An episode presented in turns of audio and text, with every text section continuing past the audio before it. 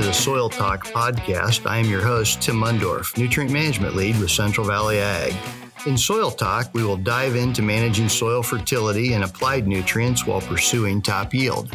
All right, welcome to another episode of Soil Talk. If you listened to our last episode, we were talking to Kurt Wolfert with uh, Mosaic, talking about phosphorus products and some of the things that uh, CVA and Mosaic work together on to try to bring good solutions to our growers on the phosphorus side.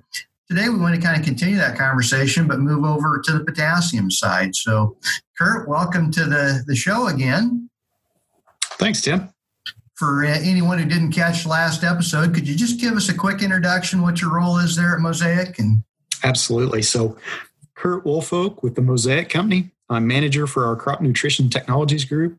So I spend most of my time uh, training retail customers and get the opportunity to work with uh, grower groups as well, talking about balanced crop nutrition and our performance products that we carry at Mosaic we t- talk about balanced crop nutrition. You know, Mick and I like to talk about really all the nutrients. We spend a lot of time, of course, on nitrogen because it's kind of king with corn, but a lot of time on all the macronutrients and the micros. And kind of like we talked about last, last episode, uh, the nice thing about Micro Essentials uh, SZ is the opportunity it gives us to give a, a good balanced uh, fertilizer product that then we can kind of build a program around. But uh, Mosaic doesn't just deal in phosphorus products. You've got uh, several potassium products as well. Can you give us a little overview of what your potassium offerings are? Yeah, as far as potash is concerned, or potassium, we're the second largest producer in North America. So we mentioned in our last episode that phosphate is produced at our manufacturing plants in Central Florida. Potash, on the other hand, is produced 3,000 foot underground in eastern Saskatchewan, a little spot in the road called Esterhazy. It's a mining town where we have uh, several mine shafts K1, K2, K3.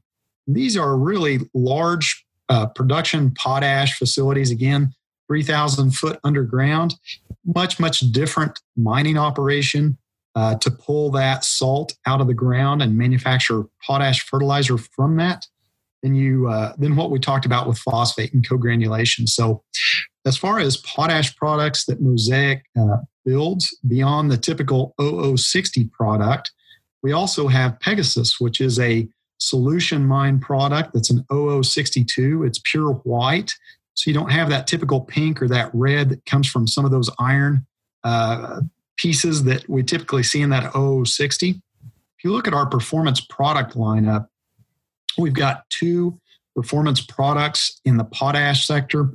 One is called Aspire, and that's about four to five years old now. This is an 0058 with a half percent boron. Much like we talked about for micro essentials, it's been important for Mosaic to invest in a lot of R&D to figure out ways of making the boron within that product more plant available. So very much similar to the micro essentials with the two forms of sulfur we found that boron, because it is a mobile nutrient, in many cases, the boron that we had included in the first version of Aspire uh, leached through the soil too rapidly. So we had to step back with our R&D group and look at ways of taking a sodium borate, which is a fast release boron, and then a calcium borate or colemanite, which is a slower release over time, and build those and co-compact those into a granule that we call Aspire. Again, that's an 0058 with a half percent boron. Beyond the Aspire product, we've also got KMag. 2019 is was the 80th year of KMag. That product is mined in Carlsbad, New Mexico. It's one of the only places on the war, on on the earth where langbeinite is the mineralogy for that product is produced. And that's a combination of a potassium, magnesium, and sulfur and that has a little bit lower analysis uh, than what you find for normal potash or the Aspire. That's an that's an 0022 11 22 product for that KMag. The KMag premium is pretty close to that, but it's it's a very unique natural mineral, and for those situations, especially on sandy soils where we see uh, maybe the low potassium, low magnesium, need a little extra boost with sulfur, depending on whether we're using a microessentials type product or maybe an AMS type product. it's a really good fit.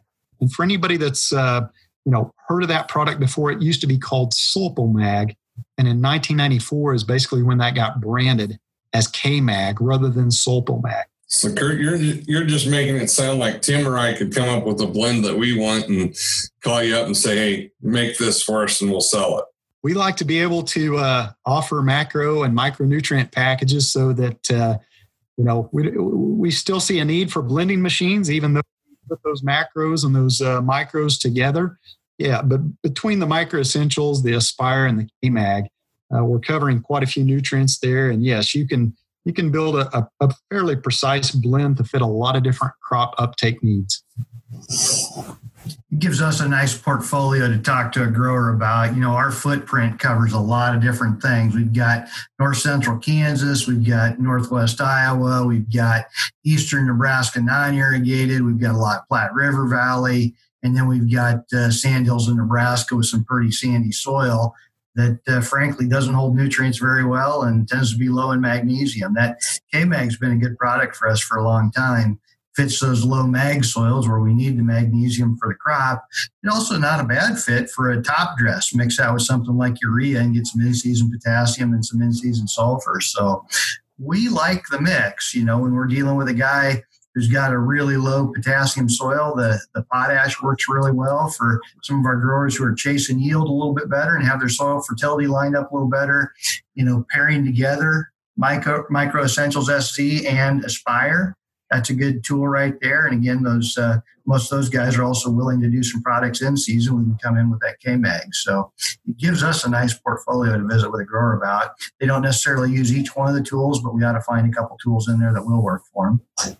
You know, I think that's a great summary, Tim. And just just to add one other piece, you know, beyond just the lower CEC, those more coarse textured soils, we're really starting to learn at Mosaic when the uh, the Aspire and KMag products work in situations where tra- traditionally we would say that that K level is beyond the critical level or that magnesium number is higher on the soil test than when we would generally recommend recommend a magnesium recommendation.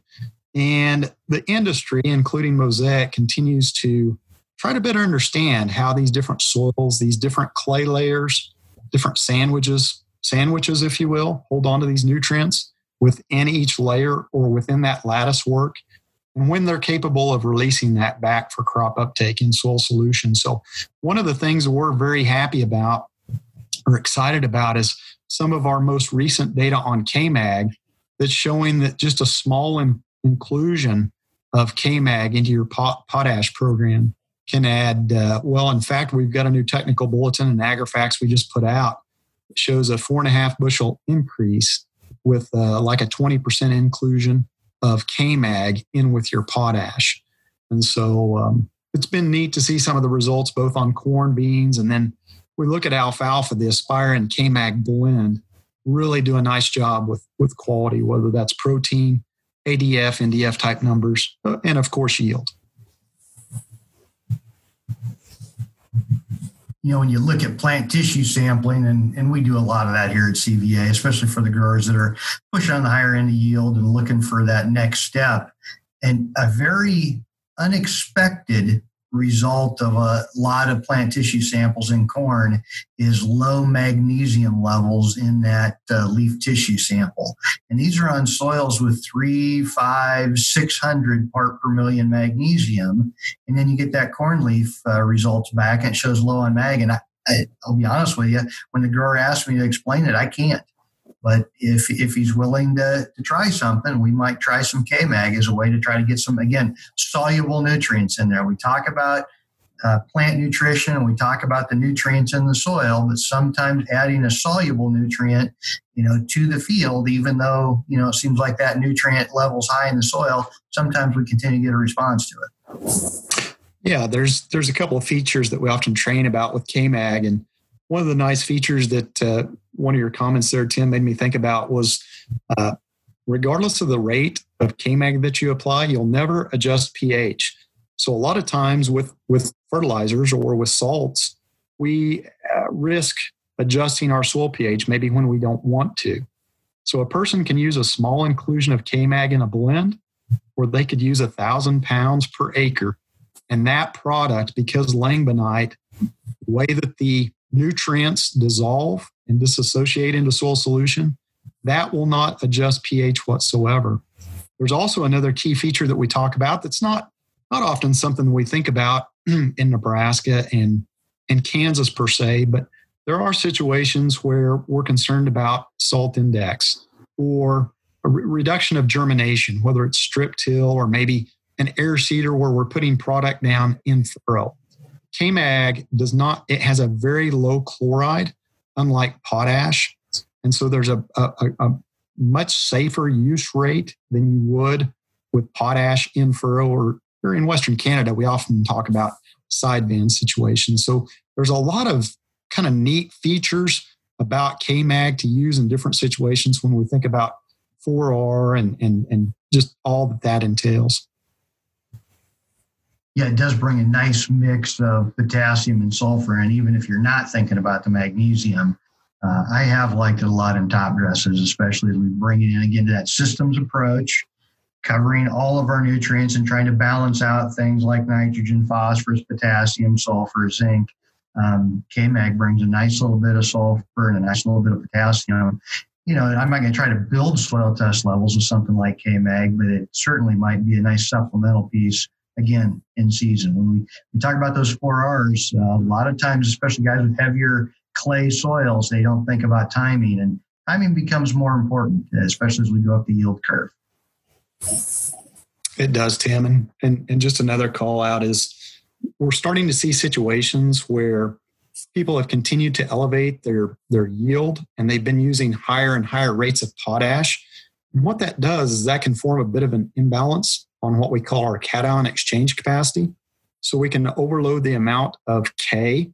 And oftentimes, K-Mag we see can be applied, like you said, either pre plant or in a top dress situation, and kind of help to balance that out on that cation exchange capacity with that magnesium. So, Kurt, when it comes to balancing out those cations, are you a believer in bringing those potassium levels up to five, six percent of K saturation, or is that not really the way you uh, fit your crop nutrition?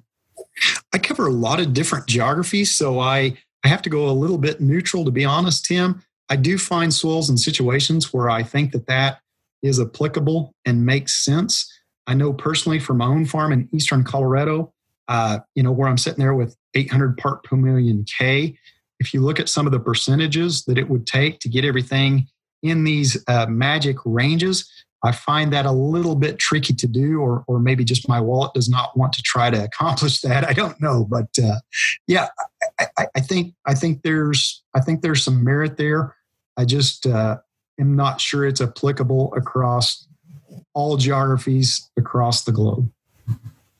Kurt, we sell fertilizer actually. So if you want to put down a thousand pounds of potassium chloride, or you mentioned a thousand pounds of K mag earlier, that, that's a little more than what I would normally recommend. But if you want to buy that, we'd be happy to sell it to you.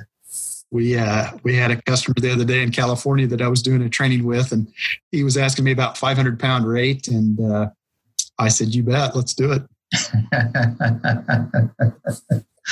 yep. So let's go back to the Aspire a little bit. You know, boron is one that we kind of chase our tail on a lot. We'll see it, especially in corn leaves. Seems like soybean leaves, maybe we do a little bit better of getting the, the boron into the soybeans. Of course, uh, you know, for years we, we've talked about uh, boron and alfalfa. And I think most growers that are strong alfalfa growers, they recognize that fit of trying to add boron in that balanced fertility program. But corn especially, I mean, even even adding boron into the fertility program, a lot of times you you still struggle to get it into the leaf, and and you still struggle with these low uh, levels of boron. Talk a little bit about that. I, I, know it's a soluble nutrient, so maybe it's it's a tough one to build. Um, what are your thoughts? Similar to the Micro Essentials SZ, you know, we talked about the eight micronutrients out of 17 essential nutrients. It's it's it's a distribution issue. It's needed in very very small amounts. Um, you know, monocots need less boron than dicots. And uh, you mentioned alfalfa.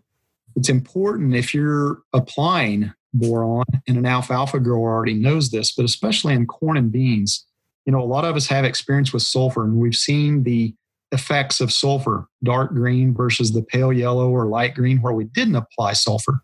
Many times, people that start using boron or start using Aspire expect to see a darker green because they've included another nutrient into that balanced crop nutrition package. That's not exactly the way that boron works within a cereal grain like corn. So, really, until you go out there and count kernels per row and rows per cob, you know, we talk about uh, aborts. A lot of times that's nitrogen. That may be some other stresses. A lot of things that can cause tip back and aborts like that.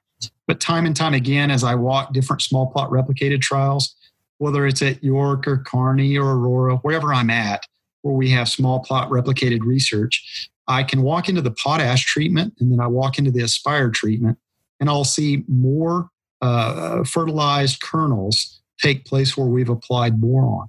Any place where I've put uh, a granular boron product in a blend with potash, I will find hot spots. Basically, meaning that uh, that root system or there weren't enough plants able to access that boron. So you'll find spots that look really good and then spots that look really poor with higher tip back.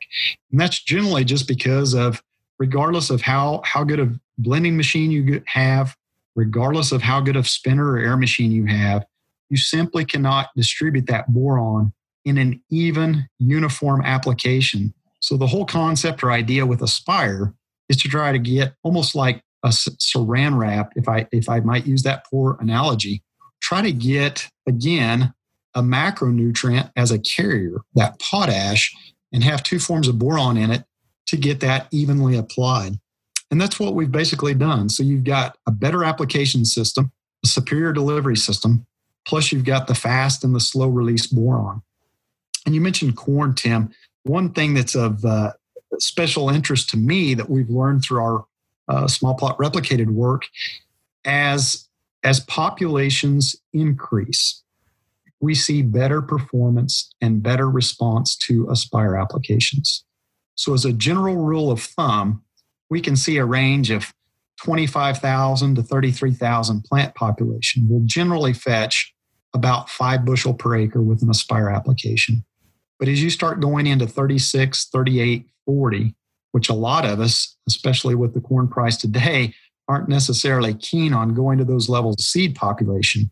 But we can see seven and eight bushels. Uh, we've got a, a site with uh, KSU in Northeast Kansas where we saw an 8.8 bushel yield response at that KSU research station. But that was at 38,000 plant population. So I guess my whole point there is kind of Liebig's law, law of the minimum comes into play with micronutrients.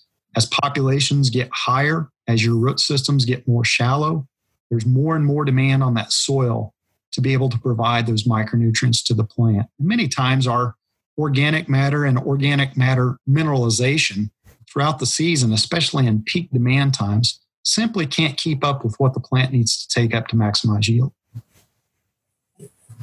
Yeah, when you talk about that balanced crop nutrition, uh, I did some work a few years ago for a graduate student at the University of Nebraska, and they were looking at boron response, and they were very surprised to see boron response in heavily manured fields. As we look at things like cattle manure, it, it's not a balanced nutrient. It's got a lot of different nutrients in it, but their balance really isn't that good. So, you know, with with CVA working with a lot of livestock producers, that's one of the things we want to bring to the table with them is you know, you've got a great asset in that animal manure.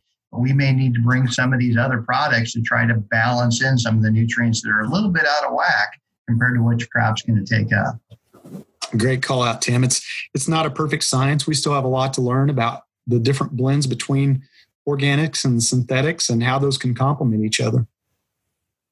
It's really a systems approach, and that's one of the nice things about some of the different products we've been talking about is they just bring more tools into the system to allow us to work with that grower.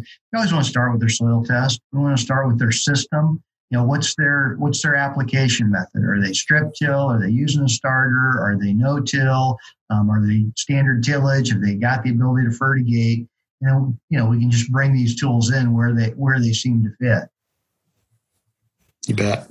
You're- Kurt, one of the things that I've noticed in in the work that I've done with Aspire or any boron product is as I walk those plots later in the season, I always notice where I have boron, whether it's from a Aspire or from another source, I get a deeper kernel. Uh, have you been noticing that in your plots too?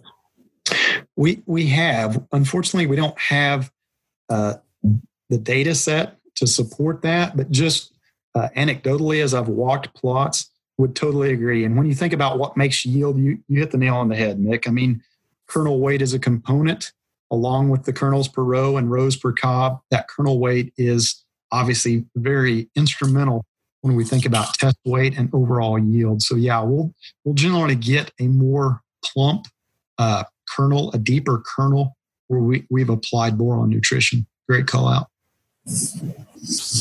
Kurt, can you give us any hints about what we might see uh, around the corner from Mosaic? Are you playing with any of the other micronutrients, or right now are you mainly focused on the products that you've developed already?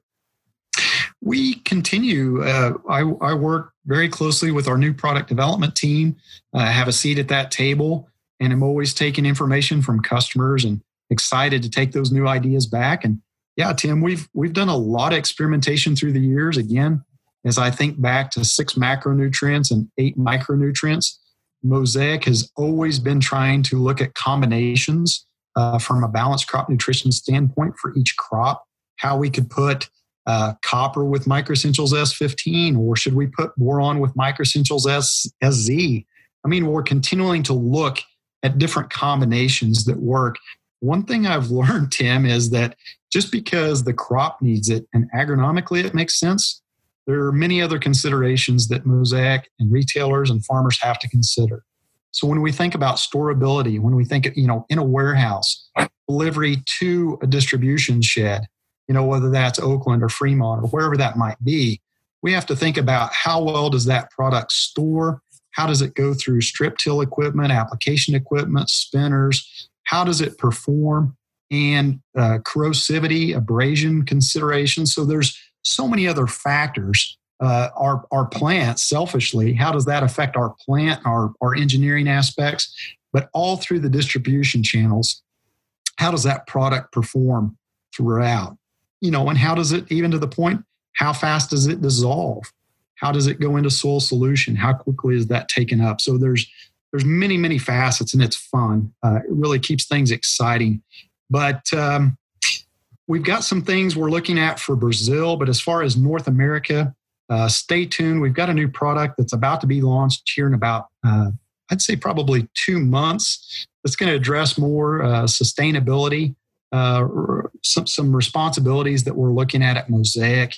Um, so at this point in time, uh, we've got some new stuff coming down the pipeline. We're excited about. Uh, for sure, a new product here in the next month or two and uh, we'll, we'll, be hitting the market hard with that. You know, you mentioned uh, some of the sustainability and, and uh, environmental aspects a little bit. It's a common misperception I'll get from people outside of agriculture, or even some people in agriculture. You know, they all fertilizer is bad, and someone will say, "Well, you know, why are you putting this potassium down when you don't really need it?" Or according to the university guideline, I don't need it. Well, number one, it's more of a timing thing and, and i've got maybe a higher population i'm dealing with with a smaller rooting system and as an agronomist it's something that i want to work with. Number two i've never seen any environmental negative impact from potassium unless it's some kind of a salt impact generally in a drier climate and, and lots of years of application probably of something else like manure.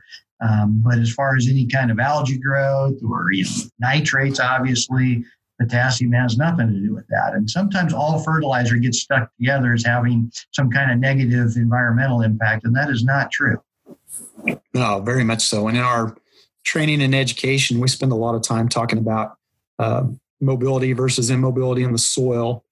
And then within the plant, you know, there can be a fair amount of confusion. And, and like you said, it's a lot of it has to do with, with concentration in the soil. So you take these micronutrients, they're they're uh, pretty low on the risk factor of any environmental concerns. They're not not like the the nitrate or the phosphorus or or in, you know those are the two main culprits that we often talk about. Kurt, when Tim and I got an opportunity to to visit the phosphate mines, and you know, it it's one of the things that's a misconception out there that all mining is bad and and they leave the land worse than it is. And one of the things that that you guys were very good about showing us is the reclamation process. And quite honestly, I felt like uh, seeing some of your rec- rec- reclaimed sites, they were actually uh, nicer than the surrounding land. Uh, and I think that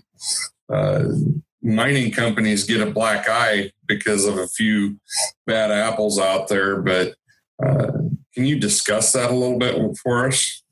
Yeah, I think that's a good. I think that's a good overview, Mick. I mean, a lot of the, the negative connotation with mining comes from the old original coal mining that occurred in the east and, and other parts of, of the U.S. But nevertheless, anytime that you're uh, working with dragline, you know these these these big cranes with buckets on the front, and doing what is considered strip mining, which is exactly what we do to to get the phosphate rock that apatite is what we're after.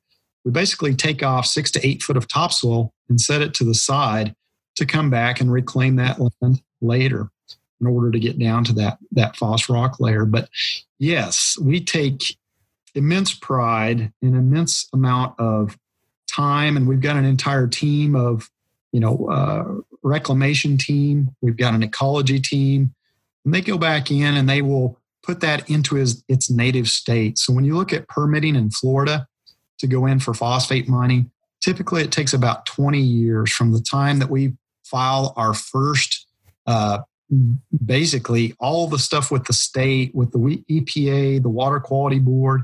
It'll take about 20 years before we can ever put a drag line or any piece of equipment to go in and start mining that site. And that's that's good. While that's both uh, EPA and state induced, there's uh, or regulation, there's additional measures that Mosaic takes across the globe, not only in Florida, but our Brazil operations, uh, Modern, uh, various locations where we have manufacturing, where we really pride ourselves on going in and leaving that land better than when it started.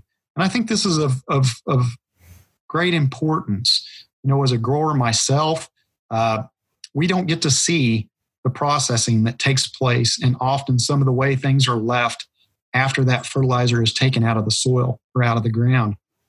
And so buying a product and knowing that you're working with a company like CVA that has the uh, responsibility and is working with a partner like Mosaic to bring a product where you know that you know there's no contaminants, there's no heavy metals, you know that you're getting a good quality fertilizer you know that the land is left better than when it was when it started is is really important you know uh, and i think as we look at more competitive products that come from overseas we should all probably pause a bit and look at or at least think about you know does this fertilizer granule have some contaminants or some heavy metals or some things in it that we don't want? And how is that company treating the earth and the soil where that fertilizer was taken from. So it's extremely important to Mosaic and a great call out there, Nick. Yep. Kurt, is there anything else that you'd like to share with our uh, listeners? We've got gone through your phosphorus products pretty well, your potassium products pretty well, and the, how we use those different tools. Anything that we missed as we were walking through here? I don't think so. I I really appreciated the opportunity to uh, visit with uh, with both of you and and and the entire group here on the podcast. So yeah, just thanks thanks for the invitation. Really enjoyed it. I was just thinking about the fact that I'm uh, surrounded by a couple of Oklahoma State Cowboys, and in closing, I just wanted to say, "Yeehaw!" there you go. That's not bad, Tim. I don't know that I could beat it, and I'm not going to try. So, uh, you. well, Kurt, thanks for joining us. We really appreciate the, the partnership Mosaic has with Central Valley Ag, and with Mick Godekin and Kurt Wolfold, Tim Mundorf from Soil Talk. Thank you. Thank you for joining us on Soil Talk. If you'd like to follow us, you can follow us on Twitter at ACS by CVA. You can also follow us on Facebook, Twitter, and Instagram at Central Valley Ag. If you'd like more information, visit cvacoop.com and you can see our agronomy focus blog series every other Thursday. With Soil Talk, this is Mick Godekin and Tim Mundorf.